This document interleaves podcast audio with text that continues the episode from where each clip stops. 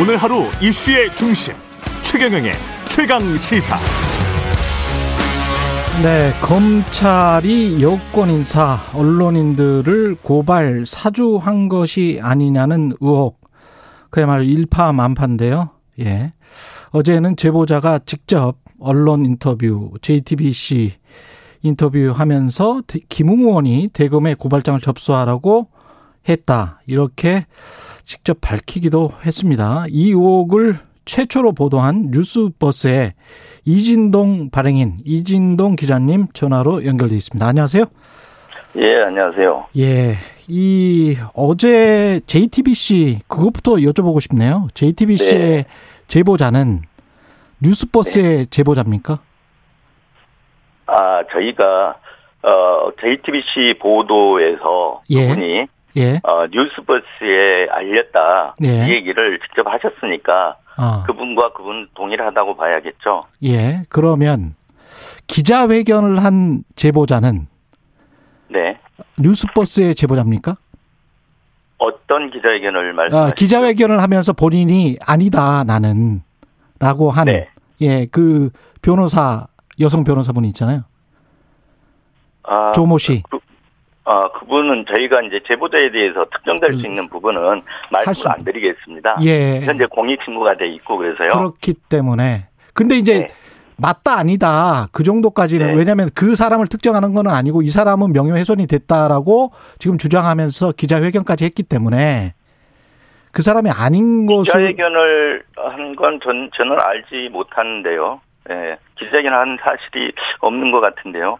기자회견을 하면서 본인은 그 어, 제보자가 아니고 명예훼손의 여지가 있어서 고발을 하겠다 김웅과 다른 사람들을. 아, 아 그런 내용으로 예. 입장을 어딘가에 뭐 한, 하신 분이 있다고는 들었어요. 예예예 예, 예, 예, 네네. 예. 입장을 낸 분이 있다고는 들었는데 예. 그분 그분이 뭐 인지 아닌지 그리고 또 뭐 어제 그 방송에 나온 분과 그분이 동일한 건지 아닌지 뭐 저희한테 이렇게 알리신 분과 또 관계라든가 동일한 분인지 아닌지 이런 얘기들 자체가 아. 그 제보자를 알 좀 알 수 있게 특정할 수 있는 아. 단서가 될 수 있기 때문에 여기서는 제가 밝히지를 않겠습니다. 오케이 알겠습니다. 기자회견은 저, 제가 착각한 것 같습니다. 기자회견은 안 했고 그냥 SNS에 네네. 본인이 네네. 아니다. 네. 저를 공익신고자로 몰아가며 각종 모욕과 허위 사실을 유포했다고 김웅 의원과 윤석열 전 검찰총장 등을 겨냥해 법적 대응에 나서겠다 이렇게 이제 밝힌 분이 있었거든요. 아, 네네. 예, 그게 이제 정치권에서 도는 어떤 또 다른 분인데 그분과 이분이 같은 분인지는 말할 수는 또 없고 바뀔 수도 없다. 는 거잖아요. 그렇죠. 페이스북 쓴 분이 저는 이제 어떤 분인지 전 잘 모르겠는데. 아, 그것도 모르기 때문에. 음. 페이스북에 쓴 글들은 음. 다 개인 특정이 되지 않습니까? 예, 예. 그래서 이다 아니다 이렇게 제가 뭐 말씀드리는 게 단서도 될 수 있고 그래서 더 예. 이상은 얘기하지 않겠습니다. 저는 그 페이스북 내용 전에만 들었고 예. 사실 그 페이스북이 그런 글이 올라 있다 이렇게 전에 들었고 음. 그런데 그분이 누군지 찾아보지는 않았습니다. 그렇군요. 지금 사안이 어떻게 흘러간다고 보시는지요? 정치적 공방이 되고 있고 이게 정치 공작이라고 강하게 주장을 하고 있습니다. 국민의힘도 그렇고 윤석열 캠프도 그러는데요. 정치 공작적인 차원이 있다고 보세요? 어떻게 보십니까? 아, 이제 이제 사실 사건 진상 규명의 길이 들어섰다고 보고 있습니다. 아. 대검 네 오늘 아침 이제 대검 감찰에서 예. 어, 사실 휴대폰, 그 제보자의 휴대폰을 가지고 가서 포렌식을 하고 있지 않습니까? 예. 그래서 진상 규명의 수순을 밟고 있기 때문에 음. 어떤 정치적인 공세보다는 좀 차분히 지켜볼 필요가 있겠다. 이런 말씀 을 드리겠습니다. 진상 규명의 핵심은 결국은 검찰이 김웅 의원에게 어, 고발장 초안을 전달했느냐 안 했느냐 이게 핵심인가요? 어, 여러 가지가 있을 수 있겠죠. 예. 그래서 이 경로가 중요한 거고, 예. 넘어간 내용, 고발장의 내용, 그리고 이게 실제 고발이 됐느냐, 실행이 됐느냐, 예. 이런 분도 있을 수 있고요. 예. 그 고발장 작성자가 누구냐, 어. 누구냐도 굉장히 중요한 부분이거든요. 그렇죠. 왜 한 명이 했느냐, 여러 명이 또 이렇게 조직적으로 했느냐, 이런 사건을 규정할 수 있기 때문에 중요한 부분이어서 앞으로는 그 단계 단계별로 어, 하나씩 하나씩 진상 규명이 이루어질 걸로 보고 있습니다. 그게 한 명이 했느냐, 여러 명이 했느냐와 관련해서도 고발장이 사진으로 찍혀서 이렇게 전달이 됐지 않습니까? 네네. 네. 거기에서도 지금 의문이 많이 나오고 있는데 왜 그렇게 네. 했다고 보세요? 그러니까 보통 그 검사들이 출처를 드러내지 않기 위해서 음. 외부로 이렇게 곤란한 그 출처가 드러나면 곤란한 자료들 같은 경우 주고받을 때이 예. 어, 자료에 그대로 보낼 땐 자료를 그대로 보낼 때는 식별 정보가 담길 수 있으므로 예. 그 사진으로 찍어 가지고 위 아래를 자르고 보낸다고 해요. 예.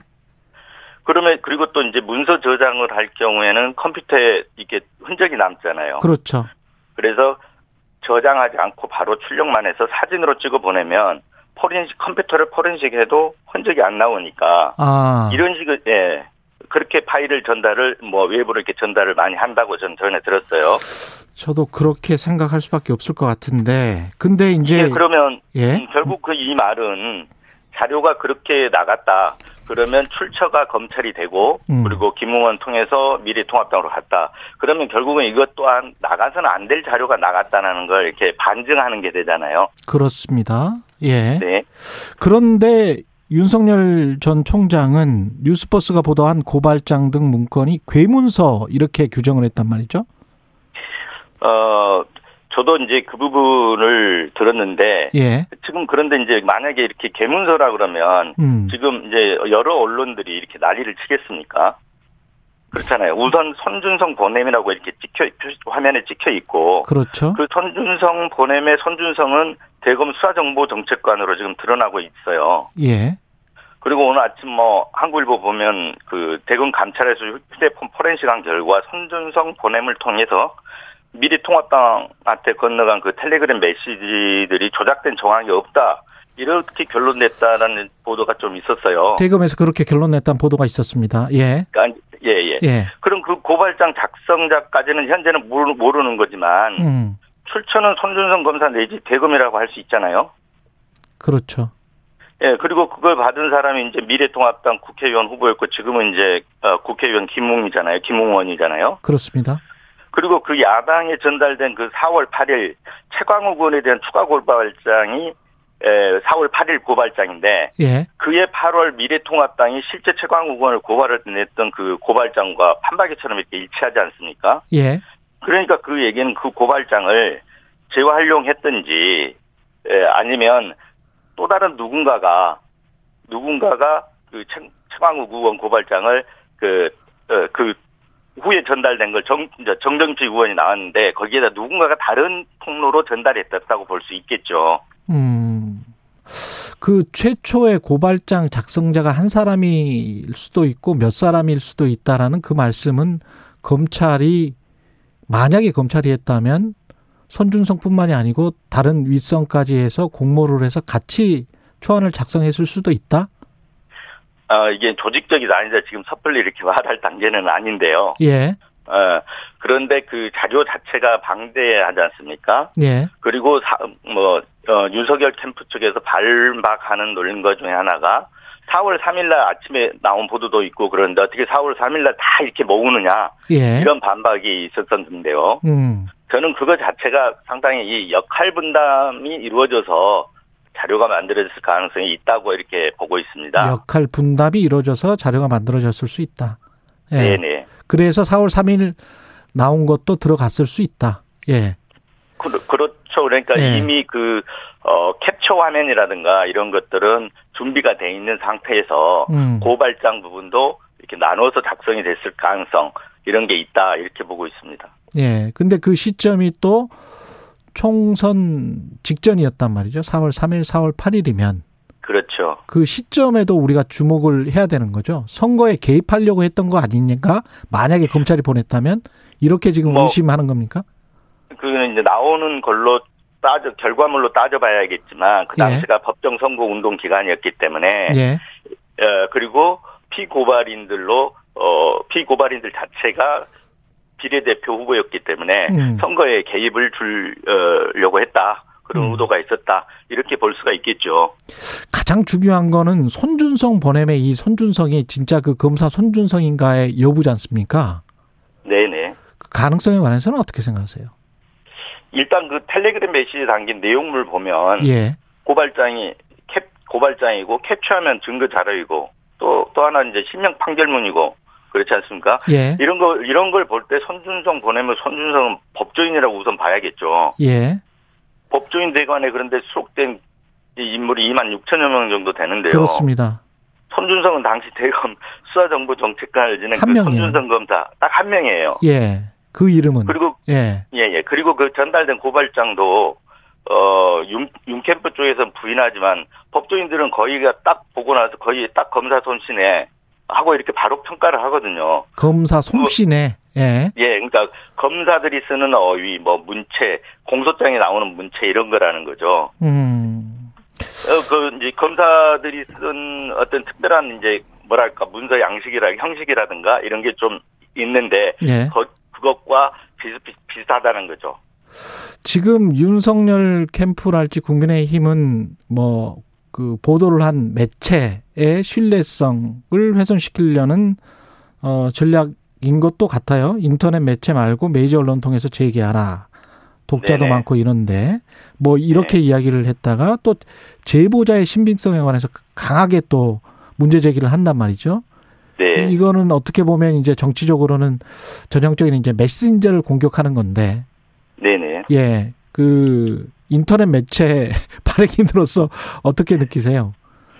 아, 그러니까 저는 이제 뉴스보스 이제 그저 윤캠프 쪽에서 뉴스보스 보도 내용에 대해서 해명하기가 쉽지가 않으니까. 예.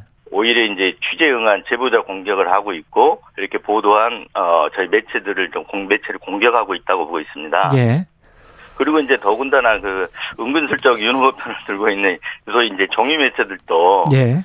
이제 사건의 본질보다는 어떤 제보자 흠집 내려고 하는 보도도 좀 보이는 것 같아요. 음. 이 그리고 이제 예 네. 말씀하십시오. 예 그리고 이제 저희 같은 경우는 그 전에 저희 뉴스버스 같은 경우는 이제 어, 윤 후보의 부인 대신 김건희 씨 단독 인터뷰 나는 줄리가 아니다 이 인터뷰도 하지 않았습니까? 그랬죠. 근데 그 윤 후보가 정치 공작이라고 이렇게 제시하는 근거 중에 하나가 인터넷 매체에 나왔다. 예. 이런 얘기를 하시는데 그러면 음. 그것도 그거야말로 윤 후보 쪽에서는 정치 공작, 그러니까 공작적인 보도거나 뭐 기획적인 보도가 아니라는 걸 윤 후보가 제일 잘 안 주지 않습니까? 부인이 스스로 나왔기 때문에 인터뷰 응했기 때문에 예. 그, 그렇죠. 예.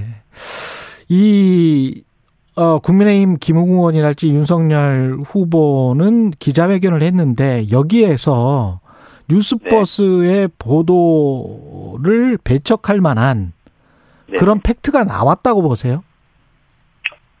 그러니까 김웅원 같은 경우는 소극적으로 저는 인정을 했다고 보고 있습니다. 소극적으로 인정을 했다.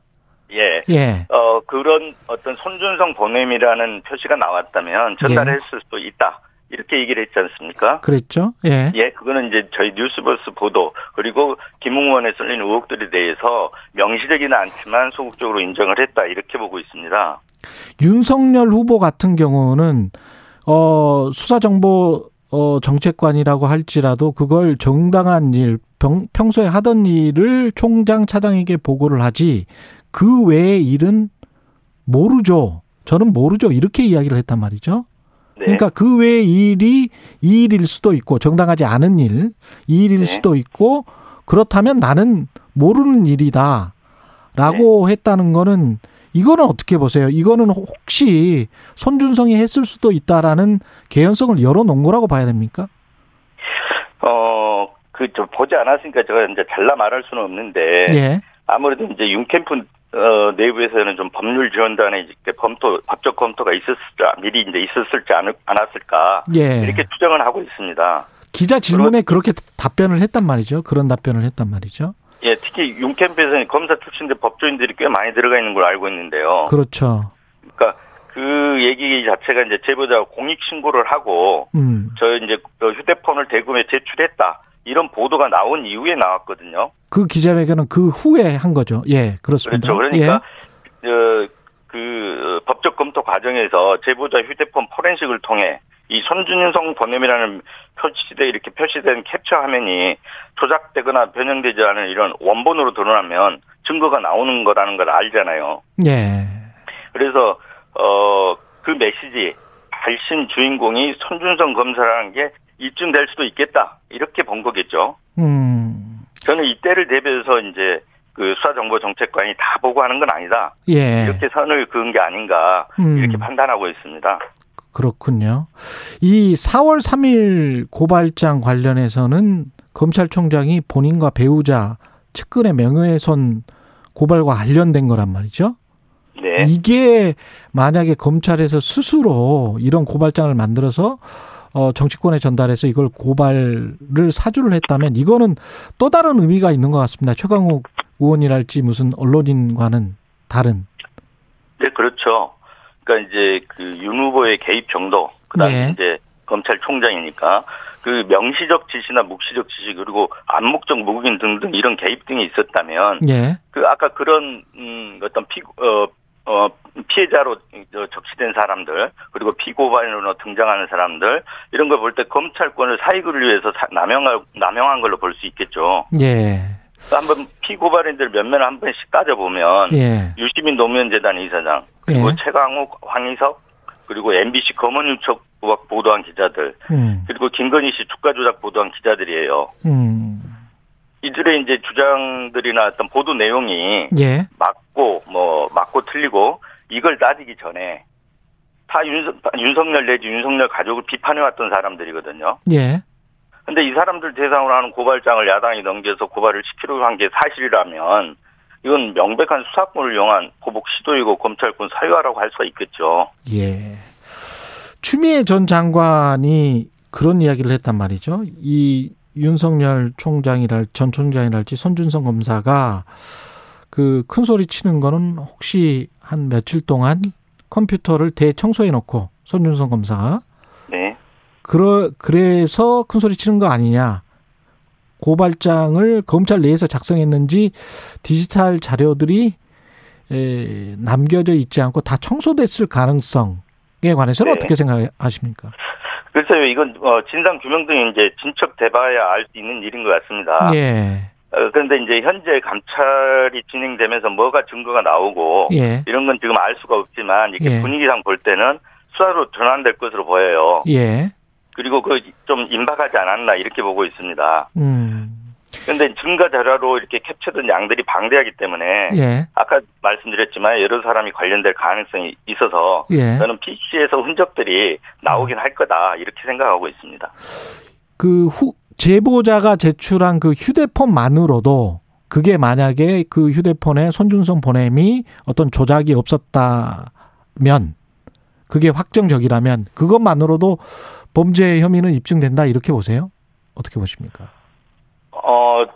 어 더군다나 이제 범죄 저 수사를 감찰 그러니까 감찰에서 수사 단계로 진척이 돼봐야 알겠죠. 예. 그렇지만 이제 작성 작성을 누가 했느냐 예. 이런 이제 출처 문제가 남아 있, 기도 하고요. 예. 그리고 또어 지시 여부라든가 뭐 이런 것들이 많이 남아있기 때문에 예. 지금 된다 안 된다 지금 섣불리 말하기는 힘들다. 자칫 또 오해를 할 수 있는 부분입니다. 예, 알겠습니다. 예, 신조하시네요. 그 뉴스버스과 관련해서 뭐 정치 공작을 하기 위해서 또는 뭔가를 의도해서 이런 보도를 한 것 아니냐라고 의심하시는 분들도 있을 것 같아요. 윤석열 후보의 지지자들은 네. 관련해서 그거를 명백하게 해명을 좀 해주시기 바랍니다.